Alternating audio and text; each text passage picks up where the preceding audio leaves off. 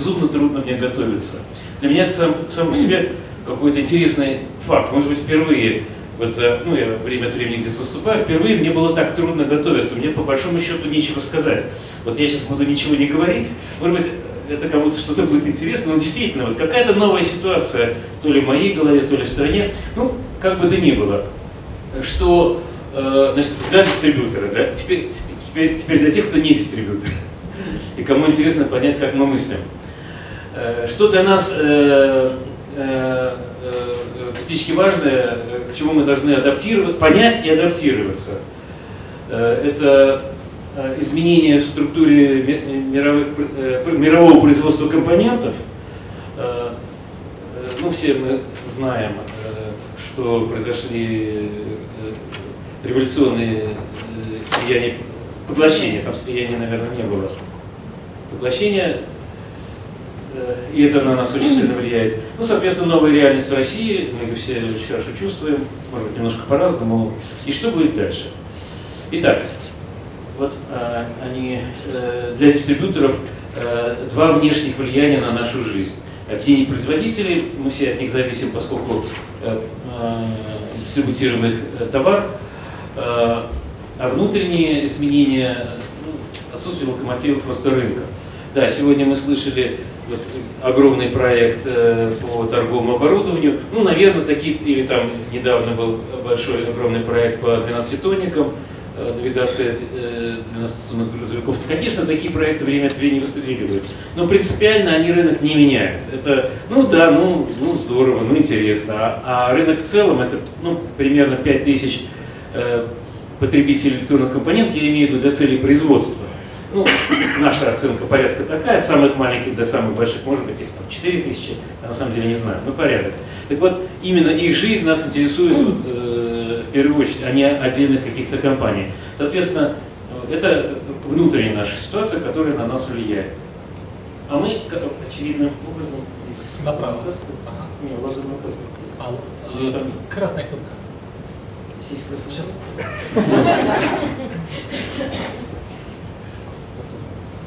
А, все вижу. Да. А мы, соответственно, как дистрибьюторы находимся посередине, вот здесь вот между производителями и, и, и рынком. Итак, к чему ведет э, объединение производителей электронных компонентов? Допустим, два крупных производителя, э, ну, не знаю, допустим, э, NXP и Freescale становятся одной компанией. У каждой из них, э, допустим, в мире есть, скажем, 20 э, франчайзинговых соглашений. Я цифру беру случайно, с потолка. Вот когда они объединятся, сколько у них будет дистрибьюторских соглашений? Тоже 20. Несмотря на, то, что, э, несмотря на то, что у одного было 20 партнеров, у другого было 20 партнеров, когда они объединятся, у совместной компании тоже будет 20 партнеров, не будет 40. Э, соответственно, будет, кто-то потеряет дистрибьюторское соглашение обязательно. И когда две компании объединились, они смотрят, вот из этих вот существующих партнеров одной и другой компании, с кем работать. Соответственно, происходит перераспределение. Ну, заранее, наверное, можно пытаться спрогнозировать, э, кто останется партнером, но с очень небольшой степенью вероятности. Э, соответственно, общее число дистрибьюторских соглашений э, уменьшается. Ну, для тех компаний, которые объединились, в два раза, примерно в два раза, ну так, в среднем по наблюдениям. Если даже оставят чуть больше соглашений, то это как на испытание, а через год, ну ладно, в общем, вы, вы, вы тестовый период не прошли, до свидания, количество будет э, уменьшаться. Соответственно, у дистрибьюторов, ну как я думаю, возникает мотив для объединения. Допустим, мы потеряли какое-то соглашение. Ну, например, вот мы недавно, правда, ну да, может быть, даже по этим мотивам, потеряли ОНС. Вот у нас был ОНС семикондуктор, а теперь нет. Э, а компетенции у нас все остались. Мы, у нас есть инженеры обученные, э, там какой-то контент там, на сайте, каких других документов, э, там их тоже учили, как продавать эту продукцию. Я как пример привожу.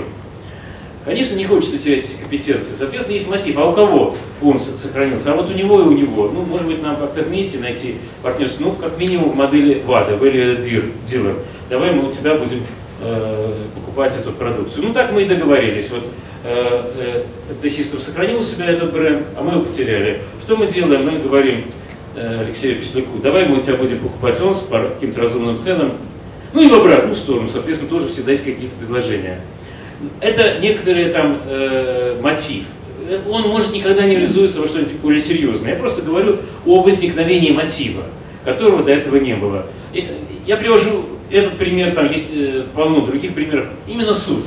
То есть э, э, не хочется терять наработанные компетенции, конечно же, клиентов, которым ты поставляешь эту продукцию. Соответственно, ищешь вольно-невольно, вольно, конечно же, партнерство. И находишь, всегда находишь те с той или другой компанией.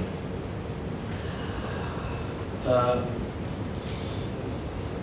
локомотивов роста рынка нет. Ну, конечно, элементы локомотивов есть, но они такие полуисчерпавшиеся. Например, конкуренция с китайцами по массовой продукции. Ну да, не, не все выбрано, еще чего-то российский рынок получит. Э, еще там источники питания что-нибудь заберет, по светодиодным светильникам что-нибудь заберет, по контрактному производству что-нибудь заберет. Ну, еще, наверное, что-то есть. Но э, революции уже не будет. Вот там какого-то большого потенциала роста в связи с падением курса рубля уже не произойдет. Ну, вряд ли это уже локомотив экспорт российской продукции за рубеж может быть локомотивом? Да, может, но еще не сейчас. Чуть позже скажу, э, почему. Э, что делать, когда нет роста? Вот, э, один мой добрый приятель когда-то давно мне сказал, если ты чувствуешь себя плохо, не, зна не знаешь, что лечить, лечи позвоночник. Ну, отличная идея. Можно, допустим, еще чуть лечить, когда не... Главное, не сиди на месте. Что-нибудь делай. Так вот, когда нет роста, ну что правильно? Ну, самое время совершенствовать технологические процессы в компании, когда рост есть, не только их не совершенствуешь, ты их ломаешь.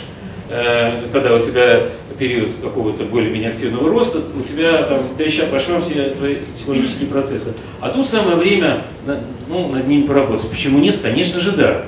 Автоматизацию какую-нибудь там увеличить, э, производительность труда повысить. Может быть, посмотреть, все ли сотрудники такие уж успешные, и так что они там большую пользу компании приносят, может, кто и лишний.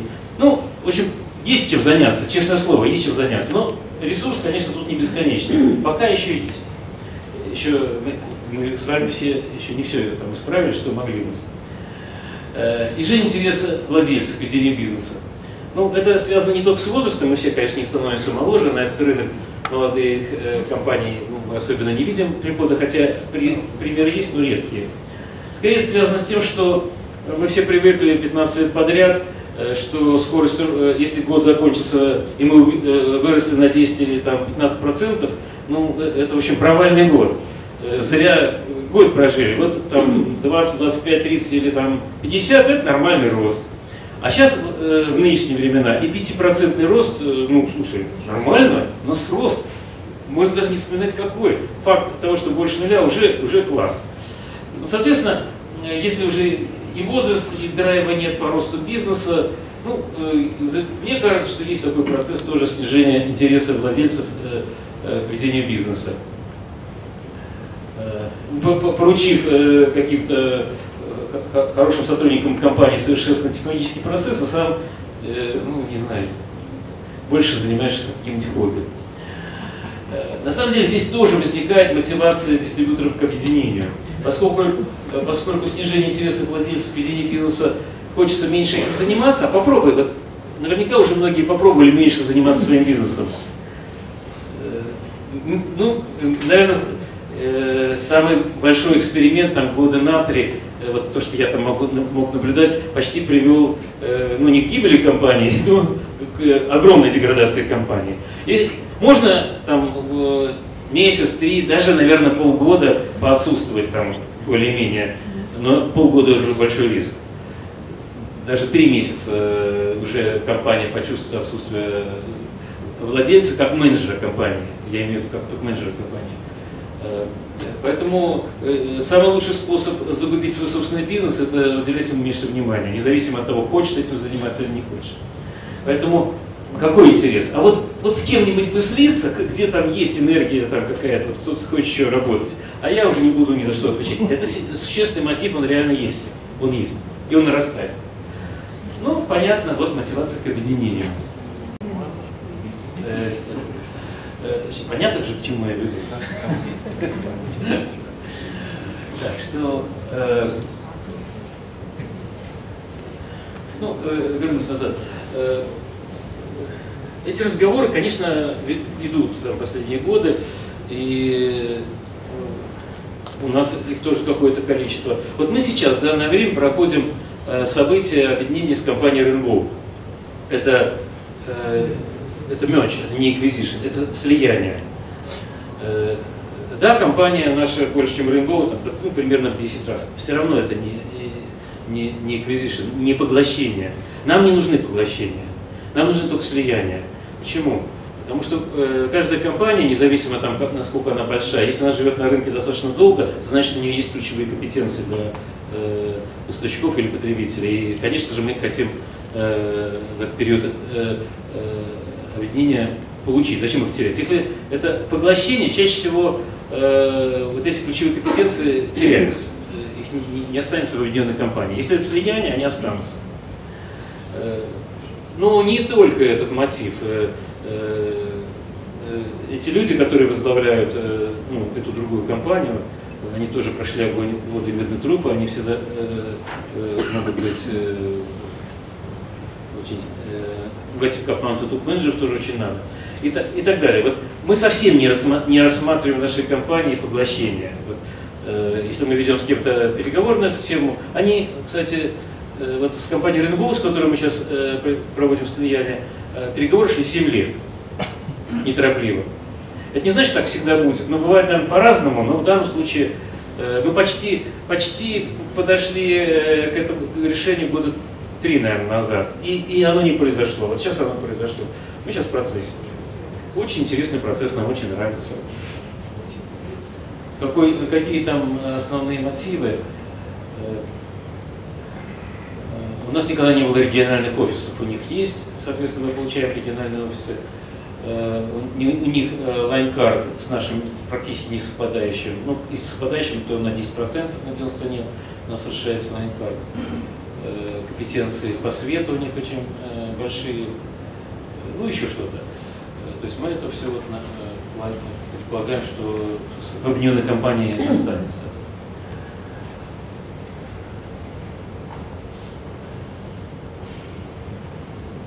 Что мы э, видим еще на, э, на нашем рынке? Мы видим долгосрочный тренд снижения добавленной стоимости, которые дистрибьюторы э, дают поставщику. Вот, э, на чем зарабатывает любой дистрибьютор? На том, что он какую-то ценность представляет для производителя компонентов и какую-то ценность представляет для потребителя компонентов. Он в каком-то смысле зарабатывает и там, и там. Формально платит только покупатель, на самом деле это не так. Ну, те же самые регистрации проектов, все про них знают, что это такое. Э, Но ну, мы продвигаем э, какие-то компоненты э, на инженерном уровне потребителю компонентов, и чтобы компенсировать наши расходы на это продвижение, производитель снижает ровно для этого проекта цену, для нас, ну или там для того, кто это делает. Это форма оплаты. Не впрямую деньгами, а вот таким способом. Э, ну, как бы то ни было, дистрибьютор платит с двух сторон. И поставщик, и, и покупатель, ну, просто в разных формах он это делает. Что мы видим в последнее время?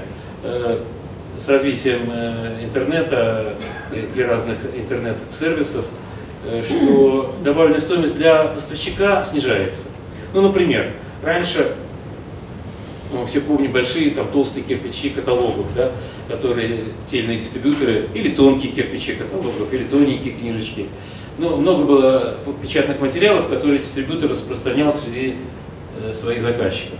Это было очень важно для производителя компонентов, чтобы о его товаре узнали Э, заказчики, желательно тысячи, желательно десятки тысяч, желательно просто все, э, кому нужны компоненты. Сегодня это не нужно вообще, никто сегодня не видит, или это уже экзотика, если кто-то кому-то передает бумажный носитель. Сегодня все можно получить в секунды, ну или в минуты, просто заглянув в интернет. То есть добавленная стоимость по распространению информации исчезла. Ну не до нуля, но близко к нулю. Э, если это ну, знакомство, например, с новыми компонентами, с новыми применениями и так далее. Э, конечно, в случае очень глубоких, э, очень сложных компонентов, очень глубоких знаний, добавленная стоимость не исчезла. И продвижение товара человек человеку, инженер инженеру, она остается. Но просто меньше стало этой, этой ценности. В конце концов, первоначальное знакомство с компонентом уже происходит без дистрибьютора, получение образцов запросто происходит без дистрибьютора и так далее. Снижается ценность. Что пока э, ну, тоже снижается, логистическая ценность дистрибьютора, не информационная, не инженерная, тоже снижается по мере развития глобальных, в данном случае, курьерских служб, ну, таких как там DHL, EPS и, и так далее.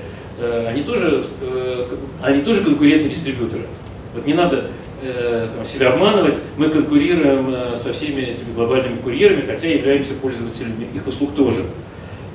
И, э, условно, любой производитель компонентов, сотрудничая с этими курьерскими службами, может любому покупателю компонентов, получив заказ, допустим, на своем сайте, который у него там на всех языках мира, Э, от заказчика из любой страны с помощью этих глобальных логистических сервисов доставят кому угодно. И это тоже минует дистрибьюторам, и дистрибьютор для этого не нужен.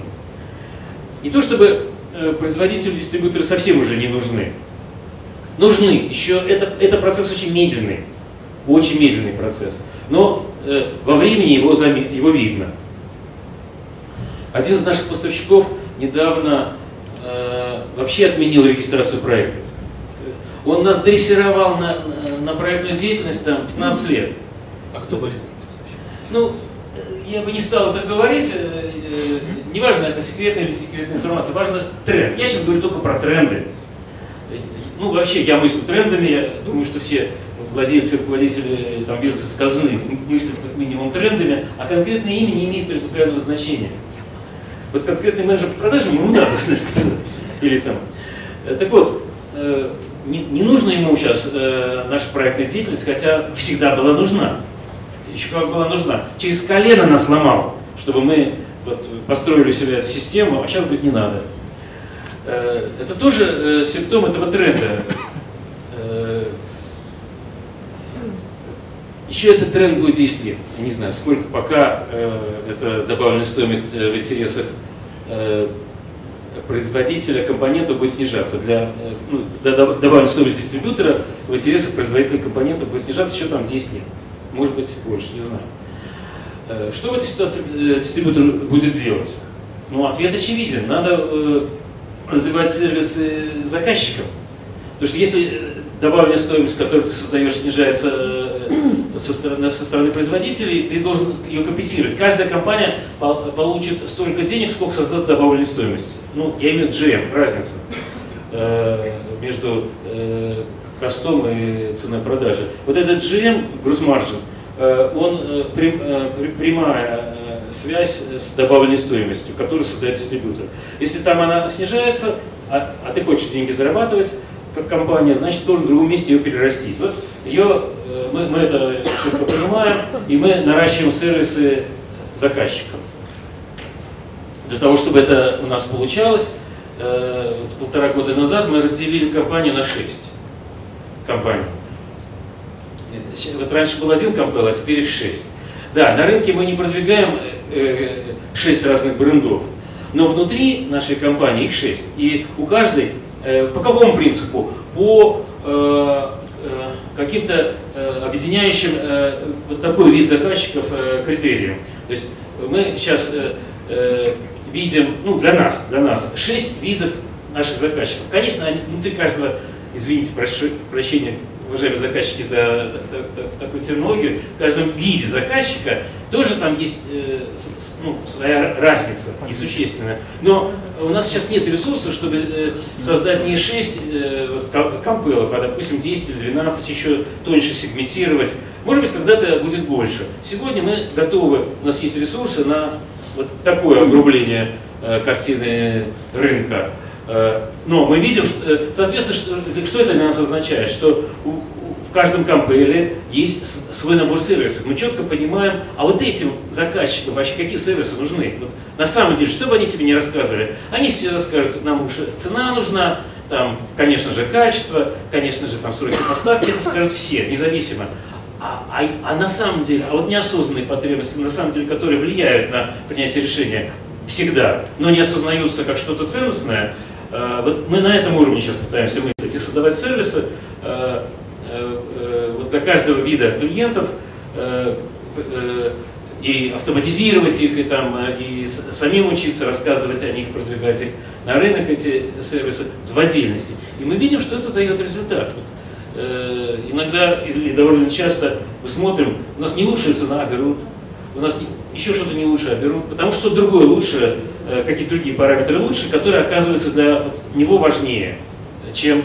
Э, вот сейчас предыдущее выступление, забыл, Олег, кажется, Александр, э, вот мы, я всегда нашим сотрудникам, менеджерам по продажам говорил, если вам заказчик скажет, что для него самая главная цена, не верьте.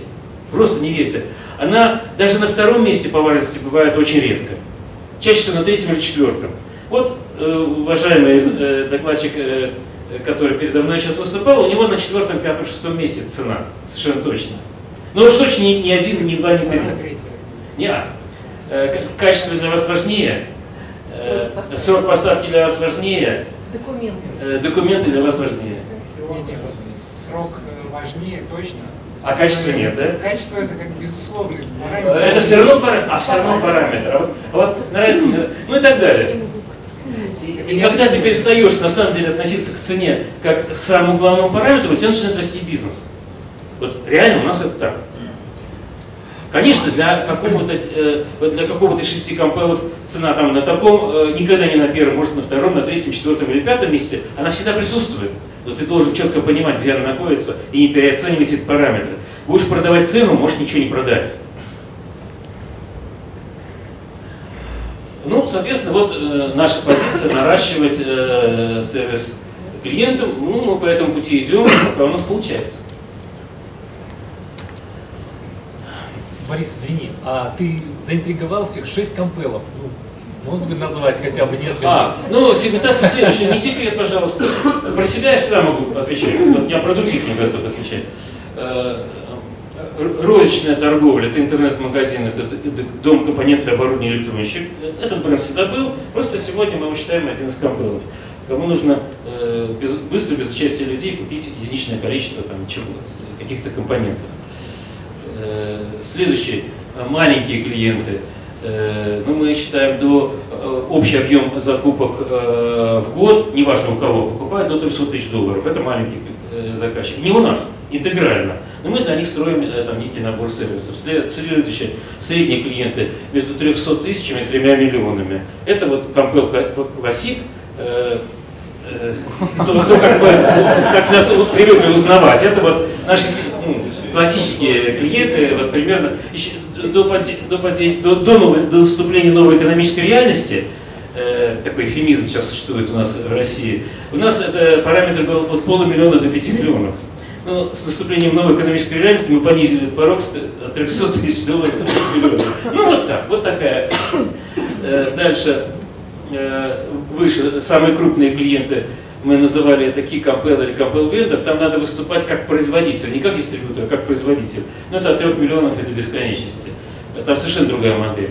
Дальше. Э, дистрибьютор электронных компонентов мы по-прежнему очень много продаем, ну и покупаем тоже, но в данном случае это продажное подразделение э, продаем дистрибьюторам и отдельно контрактные производители, отдельно э, который продает только контрактным производителям. Соответственно, мы всех клиентов поделили э, между этими направлениями. И ну, каждый разрабатывает свои собственные сервисы э, вот для, для них. Что для них самое главное? И так далее. Э, следующее. Влияние государства. Вот еще несколько лет назад э, в рейтинге Doing Business Россия занимала примерно 120 место. Еще там, может быть, 5 лет назад.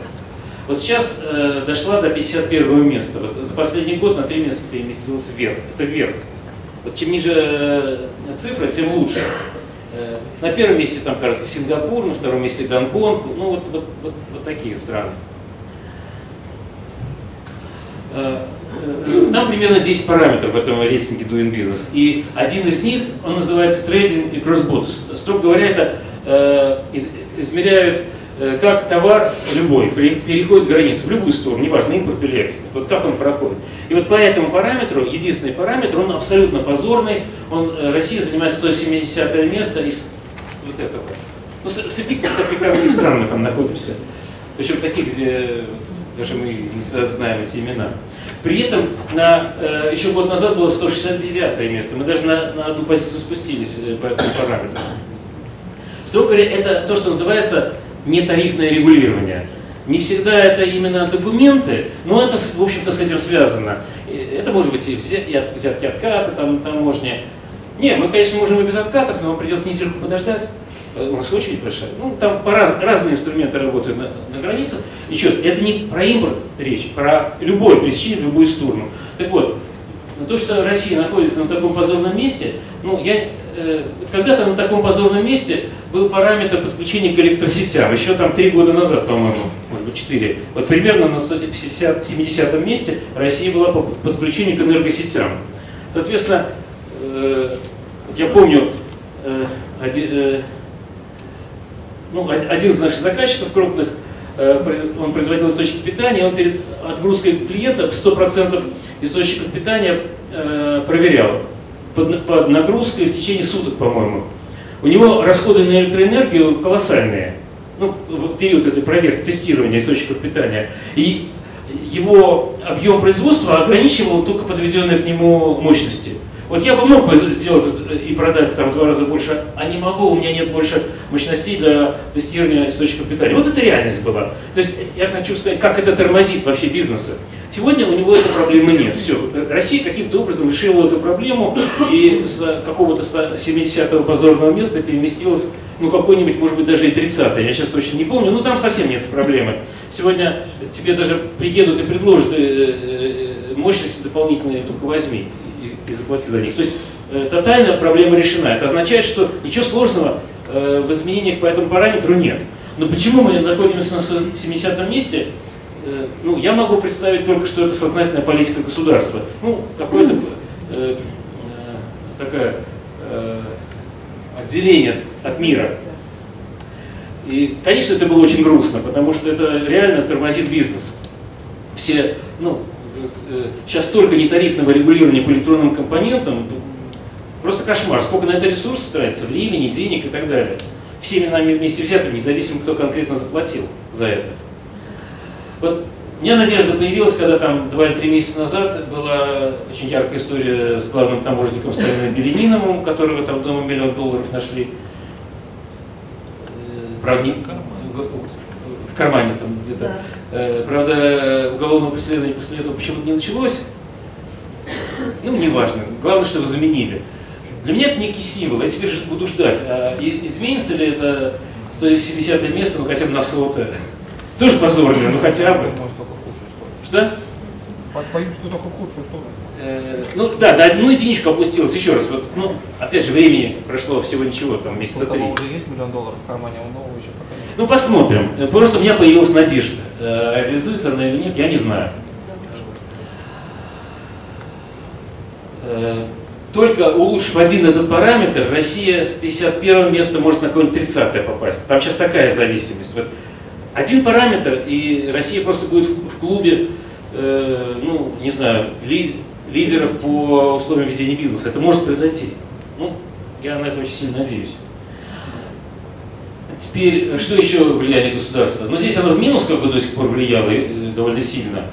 Э, теперь, что здесь? Э, понятно, что бюджет надо наполнять, углеводороды этих денег не дают. Значит, повышать, нам все время обещают, что налоги повышаться не будут. Мы обещаем, не будут. А как же бюджет наполнить? А мы будем повышать собираемость налогов. Кто-то там не доплачивал или вообще не платил, а мы теперь будем у него собирать. Это реально происходит. Я не знаю, все ли это почувствовали, но вот мне кажется, это просто вот, э, реально происходит. Вот, э, мы под, под большим давлением э, налоговиков наход, находимся. На днях было совершенно чудное событие, даже как нас всех развеселило. Нам выдают акт проверки, и этот налоговый инспектор, который выдает нам акт проверки, сопровождает его вот такими словами – пожалуйста, проявите гражданскую позицию, не оспаривайте акт.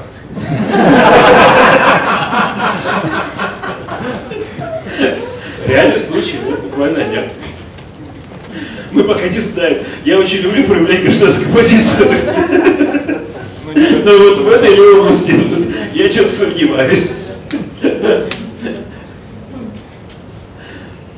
Но, по сути дела, что такое повышение собираемости налогов? Э, вытеснение бизнесов э, э, в белую область. Ничего это другого не означает, только это такой эвфемизм. В черную. Или в черную, да, верно. Из серой. То есть вытеснение бизнесов из серой зоны. Вот, вот что это такое. Да, либо в черную, либо в белую.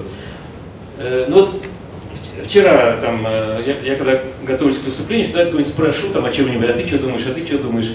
Вот в этом зале сидит человек, который мне прокомментировал вот этот пункт следующим образом. Э, Если ты не работаешь в белую, то ты мертвый, даже если ты об этом еще не знаешь. Ну, вот такой был комментарий человека, э, очень сильный. Я вначале даже записал эту вот цитату сюда, потом решил, лучше я уберу, слишком сильная. Но смысл в следующем. Сегодня вот мы видим, например, события, когда начинают арестовывать там какие-то уголовные дела за события 15-летней давности, вот какого-то мэра недавно. 15 лет назад ты там что-то такое не то сделал. Сегодня вот ну, таких примеров не так уж мало. Если ты сегодня что-то позволяешь себе нарушить, вроде бы с- судебная или какая-то иная практика э, тебе сегодня сильно не угрожает, а вы уверены, что через год или два она не начнет вам очень сильно угрожать? Или через пять? Когда вот совсем в бюджете будет плохо. Поэтому э, вот э, идея, вот эта фраза, которую человек сказал, она в этом и заключается. Ты уже так много на- наделал каких-то грязных следов, э, может быть, тебя сегодня никто не трогает, не до тебя, может быть, сегодня. Но пройдет год, два или три, станет до тебя, эти же все следы никуда не денутся, они все останутся. Что потом с тобой будет? Поэтому э, вот, ну, я к этому очень серьезно отношусь. Э, вот, э, э, я считаю, что надо работать в белую или никак. Или ты просто будешь все время сидеть на порохо- пороховой бочке.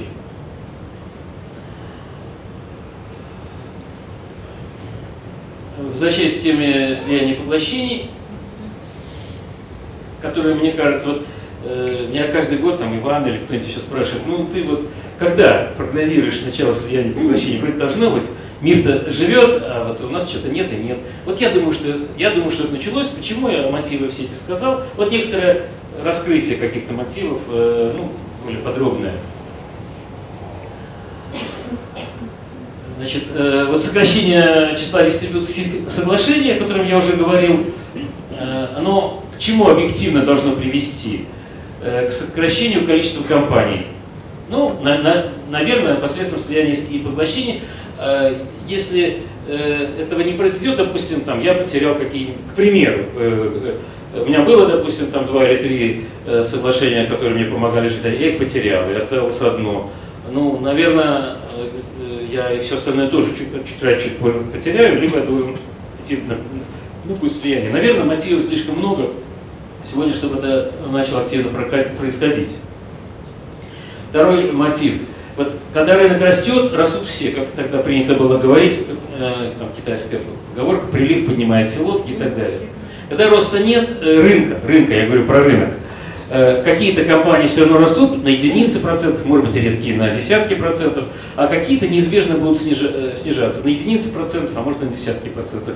То есть уже э, прилив не поднимает все лодки, и идет именно вот движение кого-то вверх, кого-то вниз, э, и это ну, совершенно новое качество э, си- ситуации. Поэтому второй пункт тоже очень сильно будет э, влиять на сознание владельцев бизнесов. Э, Дальше объединенные компании могут быстрее улучшать сервисы для своих заказчиков. Я об этом говорил, что сервисы для поставщиков э, они уменьшаются, э, меньше можно будет GM заработать на сервисах поставщиков, а на сервисах клиентов можно больше. Ну, надо их оказывать, нужно там, больше разнообразных сервисов оказывать клиентам, но объединенные компании могут складывать какие-то свои компе- компетенции. И вот четвер- по четвертому пункту это у меня реальная была история. Вот сижу я, сидит э, там э, э, один из владельцев компании Red Bull, с которыми мы находимся в процессе объединения. Перед нами за тем же столом сидят представители двух производителей компонентов, которые тоже находятся в стадии объединения. Мы дистрибьюторы в стадии объединения, они в стадии объединения. То есть фактически сидят четыре компании за одним столом, две объединяются, две объединяются. Непонятно, да? Ну, то есть, э, э, э, обычно... э, Все объединяются. Все, да, все, все, нет, а, два производителя объединяются в процессе объединения с, с той стороны стола, с этой стороны сидят два дистрибьютора в процессе объединения и прекрасно разговаривают о будущем партнерстве, о будущем сотрудничестве. Немыслимая вещь в предыдущие времена, просто немыслимая.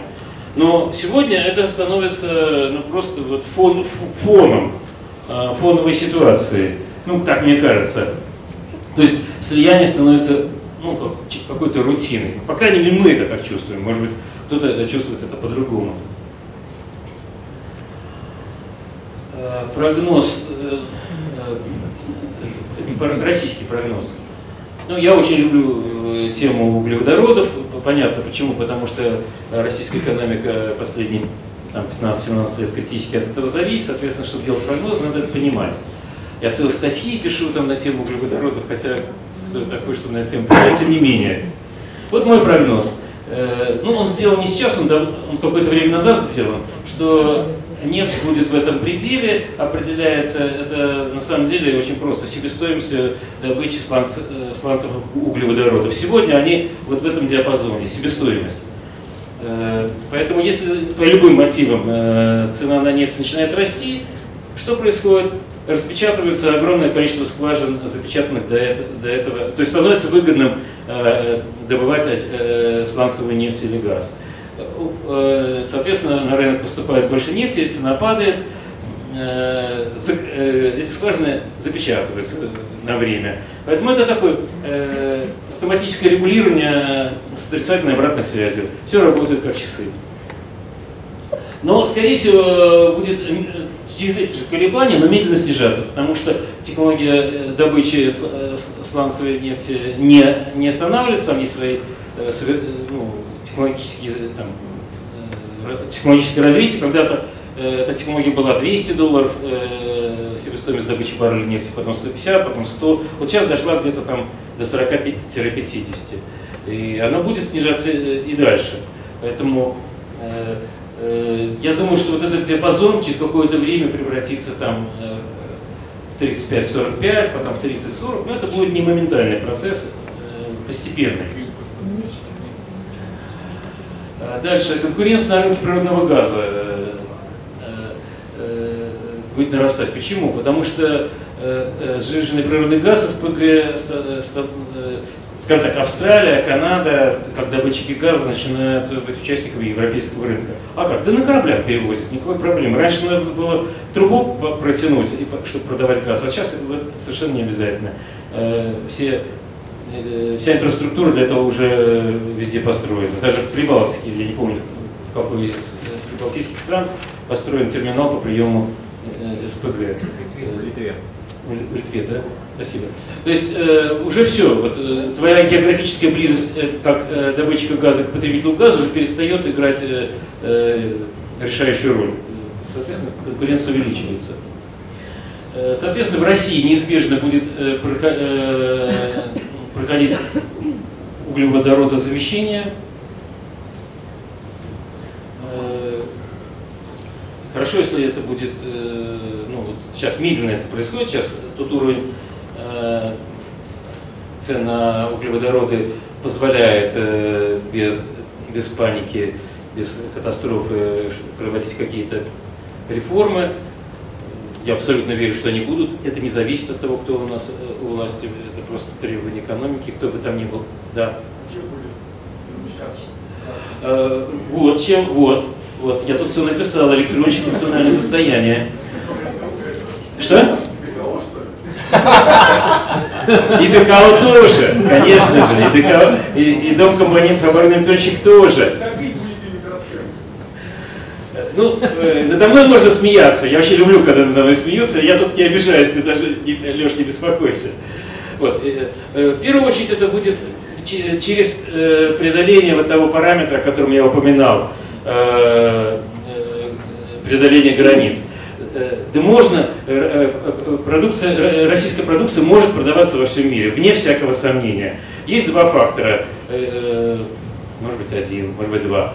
Э, но не умею, не, не было нужды этим заниматься, когда рынок рос там на 10, 20, 30 процентов в год. Никому не надо больше, можно сломаться от более быстрого роста. Пока был такой быстрый рост, никому не надо было заниматься экспортом продукции.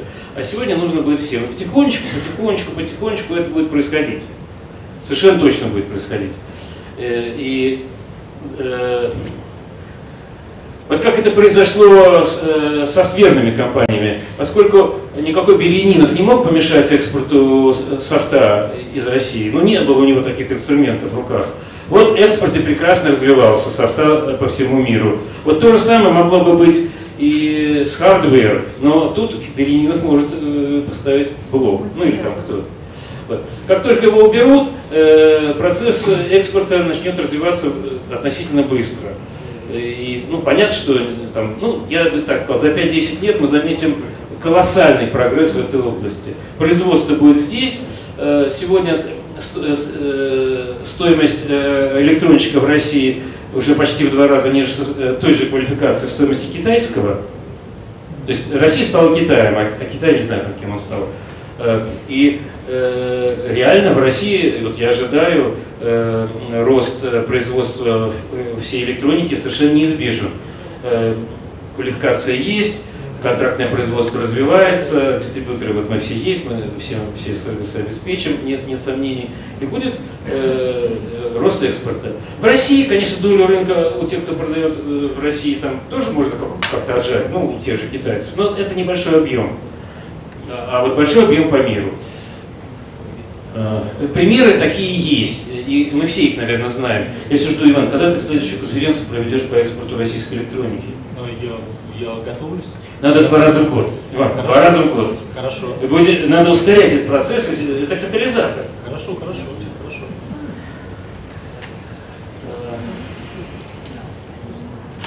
Что у нас осталось? А, я еще хотел похвалить э, Ассоциацию дистрибьюторов электронных компонентов. Вот, э, мы недавно стали членом этой ассоциации. Вот, почему мы стали? Потому что мы видим, что она ведет э, хорошее дело. Вот в, час, в части борьбы э, с таможенными барьерами, преградами есть успехи. Вот. Ой, сделал. Есть успехи. Реально, работа идет, понятно, что с этим монстром бороться трудно, но точно можно, и я уверен, чем больше нас будет, э, да, чем в ассоциации дистрибьюторов больше будет ресурсов, знаний, компетенций, э, громче голос э, ассоциации, тем быстрее будет преодолеваться. Сегодня вот самая большая проблема, она здесь. Решится эту проблему, найдем следующую, которую надо будет э, решать. Э, ну, пока вот надо этого монстра, э, то есть привести Россию со 170 места, ну, какой 70 хотя бы. И ассоциация здесь нам может помочь. Нет, все.